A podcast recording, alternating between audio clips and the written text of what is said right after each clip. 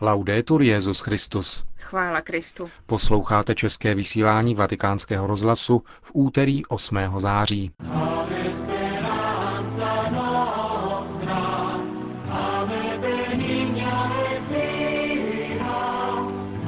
Benedikt XVI. schválil data konání pěti nových obřadů blahořečení. Ve Finsku byl vysvěcen po pětistech letech první katolický biskup finské národnosti. A na závěr se v den svátku narození Pany Marie přeneseme do Loreta, odkud si v rozhovoru s arcibiskupem Loreta Giovanni Tonučím přiblížíme tamnější tradiční oslavy tohoto svátku. Hezký poslech přejí Markéta Šindelářová a Milan Glázer.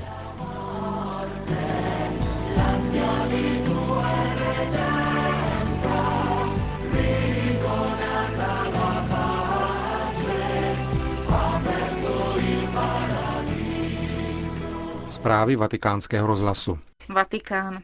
Benedikt XVI. schválil data konání nových obřadů blahořečení. V následujících dvou měsících církev prohlásí pět blahoslavených. Blahořečení německého řeholníka Eustacha Kuglera se bude konat v neděli 4. října v Řezně. Španělský kardinál Chiriaco Maria Sancha Jervás bude blahořečen v Toledu 18. října. Don Carlo Gnocchi, zakladatel nadace pro Juventute, bude k úctě oltáře vyzdvihnut 25. října v Miláně. Maďarský mučedník biskup Zoltán Lajos Meslény 31. října v Ostřihomi a řeholnice Maria Alfonzína Daniel Gatas bude blahoslavena 22. listopadu v Bazilice zvěstování v Nazaretě. A poštol pohostinnosti tak se dá definovat život Eustacha Kuglera, německého řeholníka hospitálského řádu svatého Jana z Boha, který až do své smrti v Řezně v roce 1946 sloužil nemocným a handicapovaným. Podobný život vedl také Don Carlo Gnocchi. Narodil se v roce 1902 v San Colombano. Během druhé světové války, kterou prožil jako vojenský kaplan, se v něm zrodila myšlenka konkrétního charitativního díla nadace pro Juventute – po válce založil několik center pro válečné sirotky a zmrzačené děti. Zemřel v roce 1956. Charitativní činnosti se věnoval také španělský kardinál Chiriaco Maria Sancha Jervás, který zemřel v roce 1909. Za svého života například založil kongregaci sester milosedné lásky. Marie Alfonzína Daniel Gatas z Jeruzaléma žila v letech 1843 až 1927. Založila sirotčinec na Ain Karem a sestry svatého růžence, které dnes pomáhají hlavně křesťanům v Palestině. Maďarský mučedník biskup Zoltán Lajos Meslény přísahal Nikdy neopustím Krista, věrného pastýře a naši církev. Slib dodržel i za cenu prolití krve. V roce 1950 ho zatkla komunistická policie, odvezla ho do koncentračního tábora, kde po opakovaném mučení zemřel. Manila. Na Filipínách byl zavražděn katolický kněz. Když cestoval mikrobusem do San Jose, 480 kilometrů jižně od Manily, ho přepadlo 30 ozbrojených mužů. Další dvě osoby, které s ním cestovaly, byly vážně zraněny. Otec Čečílio Lucero byl známým obráncem lidských práv.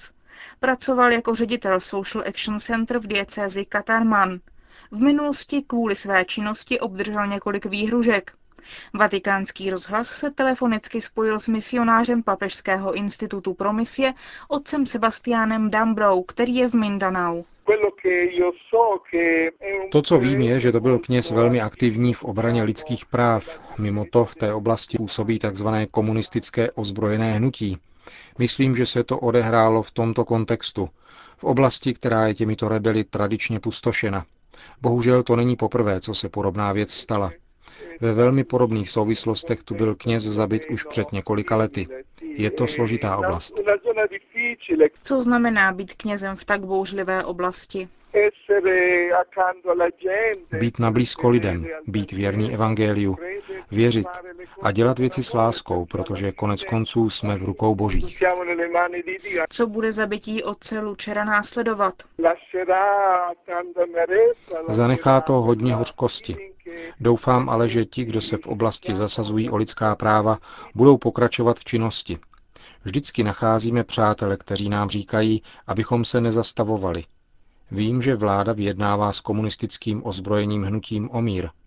Nevím, je možné, že to nějaký ohlas mít bude, ale můj dojem je, že nakonec všechno vyjde na prázdno. Takže je potřeba podpořit ty, kdo dělají tuhle práci, aby v ní pokračovali s důvěrou. Z Mindanao telefonoval otec Sebastiano Dambra. Řím. Zastavit korupci je morální imperativ, napsalo Caritas Internationalis v dopise zaslaném generálnímu tajemníkovi OSN Ban Ki-moonovi.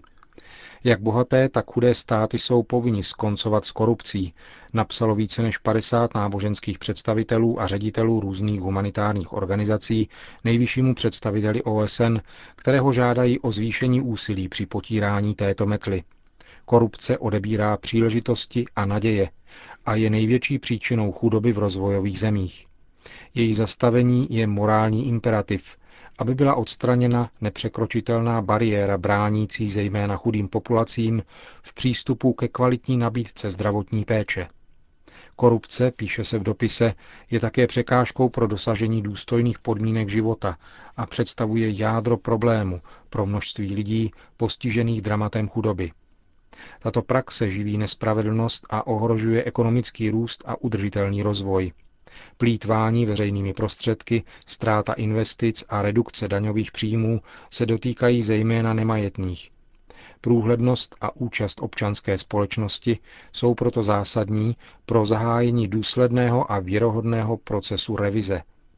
Změna založená na těchto principech, zdůrazňuje dokument, by byla také jasným signálem ochoty politických představitelů odstranit metlu korupce.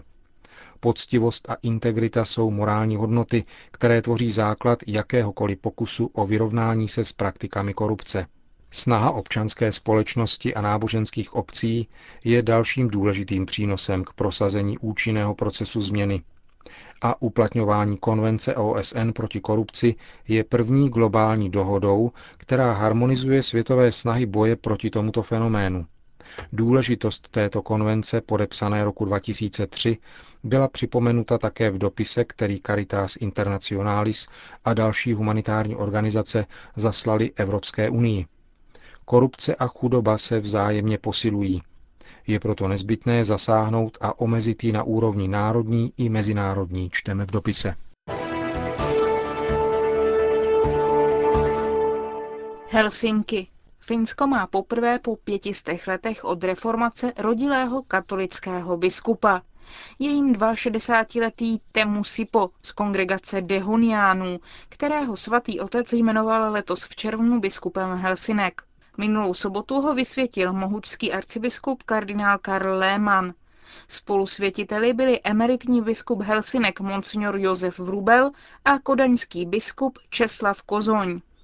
Zajímavé je, že ke svěcení došlo v bývalé katolické a dnes luteránské katedrále v městě Turku, v bývalém hlavním městě Finska. Biskupské konsekrace se účastnilo asi 20 biskupů a 50 kněží z různých zemí. Přítomen byl rovněž luteránský arcibiskup Finska Juka Parma a pravoslavný finský arcibiskup Leo. Kardinál Lehmann ve své homílii poukázal na historický význam události pro všechny církve ve Skandinávii, přičem zdůraznil, že katolická církev ve Finsku byla po reformaci vždycky podporována univerzální církví. Naši bratři a sestry luteráni v severní Evropě a zejména ve Finsku, řekl přitom kardinál, mohou snadno chápat, proč je pro nás apoštolská posloupnost velmi důležitá. Církev v diaspoře hluboce chápe, jak důležitá je podpora univerzální církve, aby nedošlo k její izolaci. Dnes, pokračoval kardinál Lehmann, jsou biskupové Švédska, Norska a Dánska všichni původními rodáky a proto dobře znají místní zvyky a mentality, aby mohli nést dál poslání církve. Našemu drahému Temu Sipovi proto slibujeme veškerou naši podporu duchovní i materiální. Dovedeme být na blízku v mnoha ohledech finské luteránské církvy a jiným způsobem církvy pravoslavné. Skutečnost, že můžeme žít to, co je nám společné a že se toto biskupské svěcení koná v domu v Turku, nás povzbuzuje k ještě těsnější spolupráci, řekl v závěru kardinál Lehmann. Monsignor Sipo, který se ujal diecéze Helsinky, zvolil jako své biskupské moto Christus fons vitae, Kristus pramen života, Ve Finsku, které má přes 5 milionů obyvatel, žije 9 tisíc katolíků, tedy dvě desetiny procenta. Působí zde 19 kněží, diecézních i řeholních a 39 řeholních sester. Větnam. Komunistická vláda ve Větnamu propustila z vězení 19 katolíků, které uvěznila během pokojného protestu katolíků proti zabavení kostela v Tamtoa. Místní biskup z diecéze Vin oznámil, že věřící, kteří usilovali o vybudování nového kostela na místě toho původního, byli po 40 dnech propuštěni. Biskup přitom upozornil na rostoucí vlnu agrese proti křesťanům, která směřuje jak proti kněžím, tak věřícím lajkům a vyzval celou diecézi k jednotě a solidaritě. Na obranu víry tamnější katolíci zorganizovali minulý měsíc půl milionové demonstrace solidarity s uvězněnými, což vystrašilo komunistické funkcionáře. Také reakce světových médií, referujících o rostoucím pronásledování katolíků ve Větnamu, pomohla k propuštění zmíněných 19 uvězněných.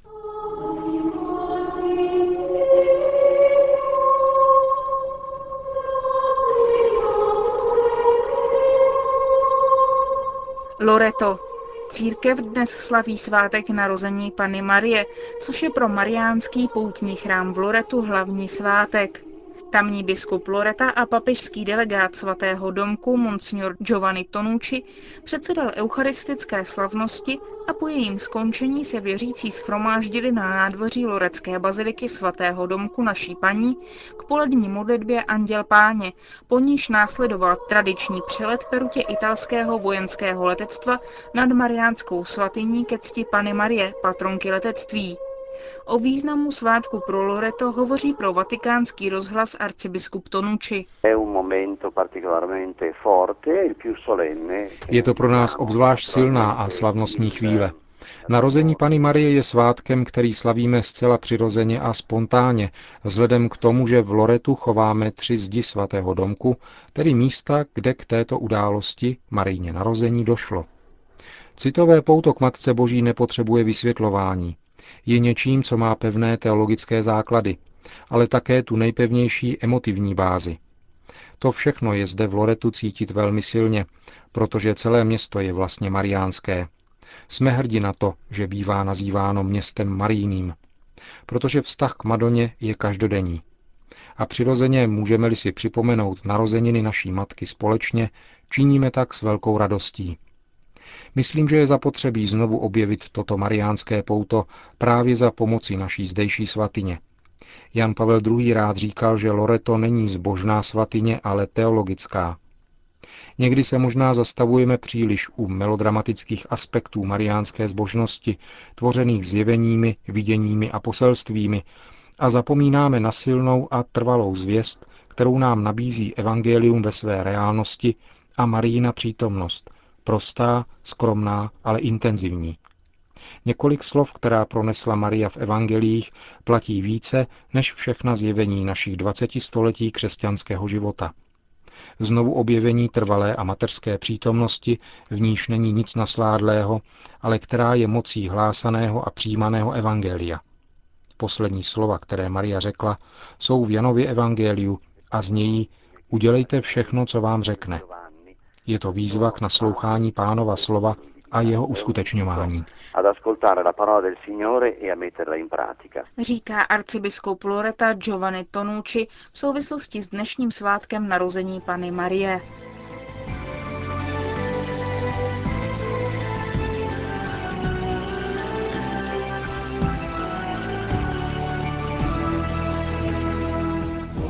Končíme české vysílání vatikánského rozhlasu. Chvála Kristu. Laudetur Jezus Christus.